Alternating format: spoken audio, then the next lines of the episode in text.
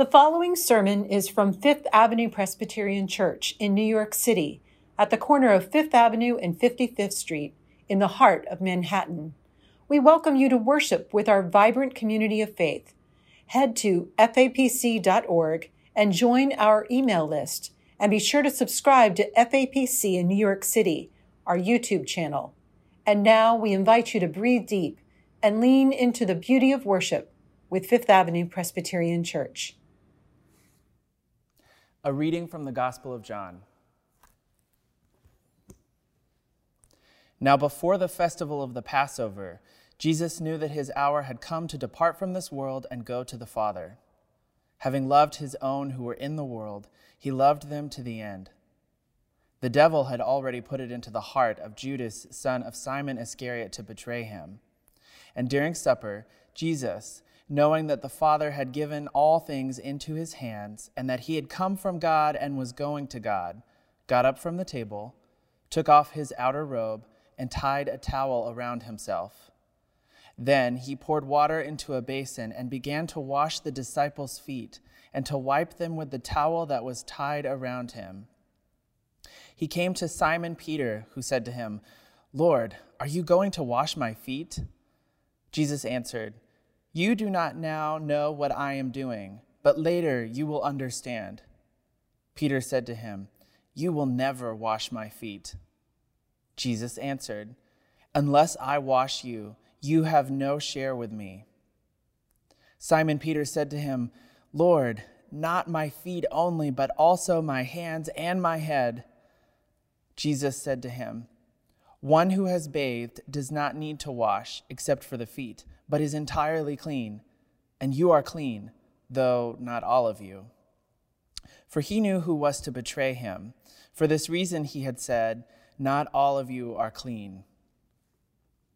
After he had washed their feet, had put on his robe, and had returned to the table, he said to them, Do you know what I have done to you?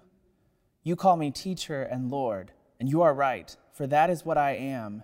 So if I, your Lord and teacher, have washed your feet, you also ought to wash one another's feet. For I have set you an example, that you also should do as I have done to you. Very truly I tell you, servants are not greater than their master, nor are messengers greater than the one who sent them. If you know these things, you are blessed if you do them. When he had gone out, Jesus said, now the Son of Man has been glorified, and God has been glorified in him.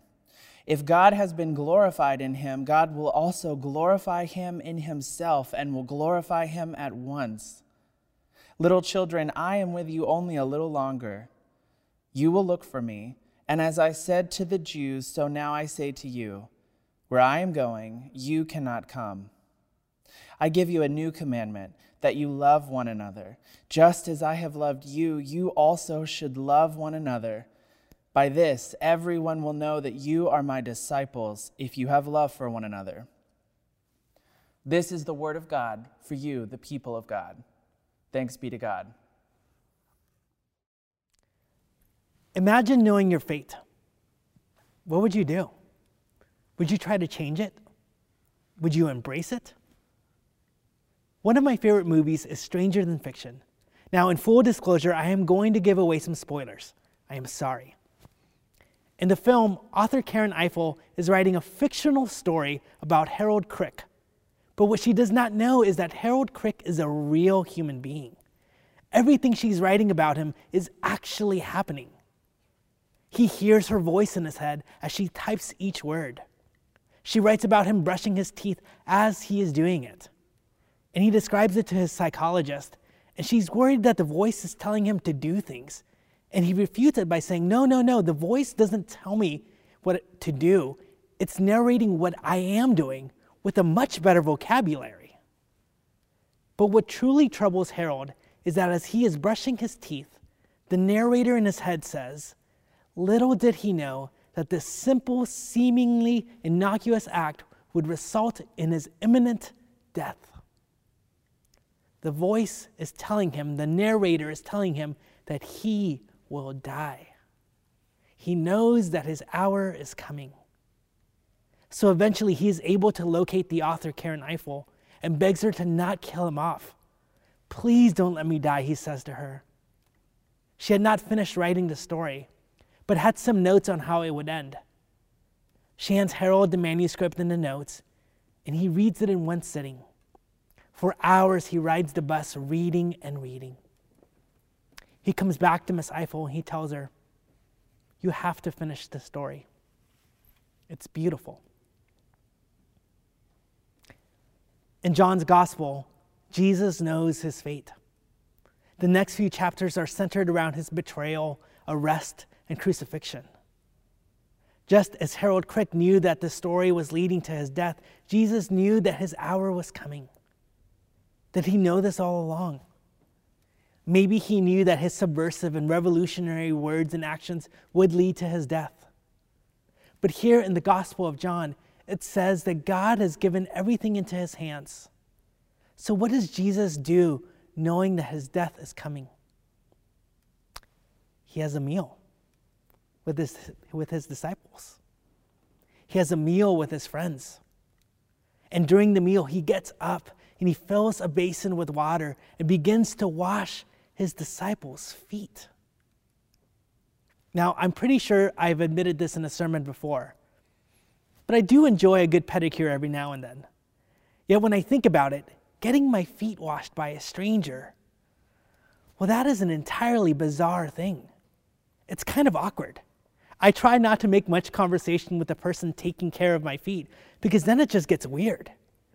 I know what they're doing is kind of gross, so I'd rather talk to my wife April or flip through my phone so that I can pretend that something else is happening.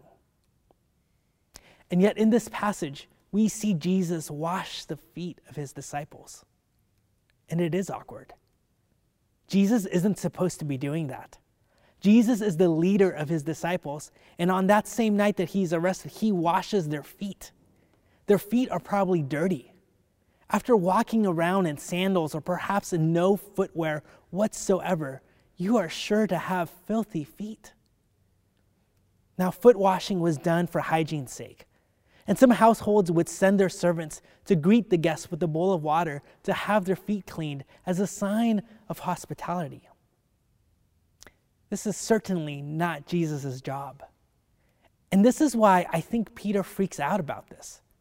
I wonder if his problem, if Peter's problem, was not about getting his feet washed, but I wonder if his problem was with his leader being the one to clean, clean his feet.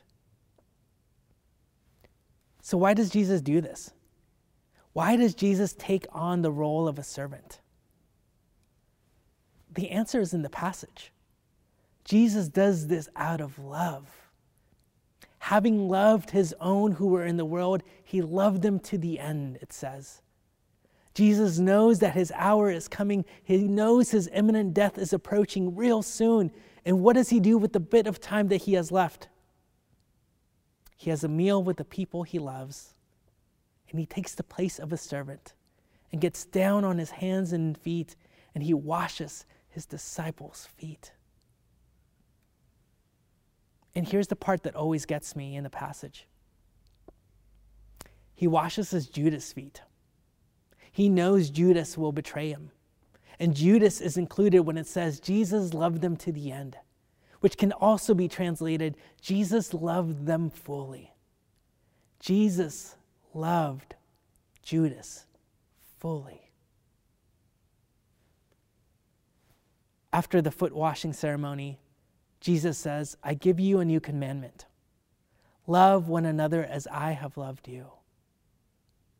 The commandment comes at the heart of Maundy Thursday. And what is Maundy Thursday? Why do we gather on this part of Holy Week? A silly reference I've seen to Maundy Thursday comes from a tweet from Jesus Christ. Referencing the Bangles song Manic Monday, Jesus tweeted, It's just another Maundy Thursday. I wish it was Sunday, because that's my fun day. Now, Maundy comes from the Latin word for mandatum, or commandment. Today, we contemplate Jesus' love for his disciples and us, but we are also reminded of the mandatum, the commandment that Jesus has for us to love one another. And the commandment is so essential that Jesus says it three times I give you a new commandment that you love one another. Just as I have loved you, you should love one another. By this, they will know that you are my disciples, if you have loved one another. Now, this commandment may sound simple, and it is simple, but it certainly is not easy. Loving one another is messy, awkward, and tough. Loving one another can be shown and felt in the nitty gritty details like washing someone's feet. Sometimes saying we just need to love one another is said in a, in, in a cop out kind of way. I think you know what I'm talking about. Perhaps in a heated and uncomfortable discussion, someone well intentioned might say, Let's just stop the bickering and love one another. Yet, in between the lines, what is really being said is, Let's pretend the issue does not exist and be nice to each other. That would be the easy thing. Love asks us to, to do something way more uncomfortable. Love asks us to look at one another in the eye and dare to love them as we want to be loved ourselves. But the truth is that we want to be fully seen and embraced as we are. And it's hard to be our whole authentic self because we fear that people might not love our quirks, our personality, our background, and our gifts that we can offer the world. So, of course, it's tough to love other people when we fear rejection for ourselves. Peter at first did not want Jesus to wash his feet. And again, we don't know fully why. I wonder if it, it was just the feeling of being uncomfortable to get his feet washed by his leader. But I also wonder if he cannot fathom the kind of grace and love that Jesus is showing him. I wonder if he thought that he was not worthy of love. I wonder if, in the process of following the commandment to love one another, we must also learn, we must also learn that we are also indeed loved. The band Sleeping at Last captures this in their song Two. They sing, I don't even know where to start.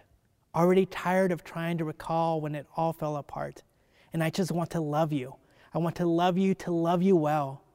I just want to learn how somehow to be loved myself. Friends, as you hear the commandment to love one another, may you also hear the good news that you are indeed loved. And through the grace of God, you are enough and you belong. You may not always believe that or feel that, but ingrain that in your heart. When all you hear are lies, may you be reminded of that truth that you are deeply loved. May that love transform us in a way that we love other people with a sense of curiosity. Love has the capacity to do the unthinkable and the unwantable.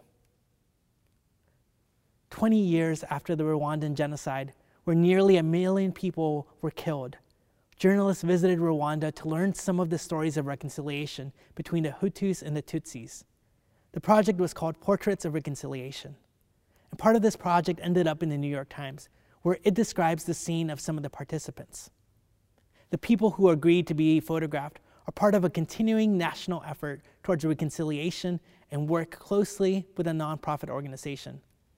In the program, small groups of Hutus and Tutsis are counseled over many months, culminating in the perpetrator's formal request for forgiveness.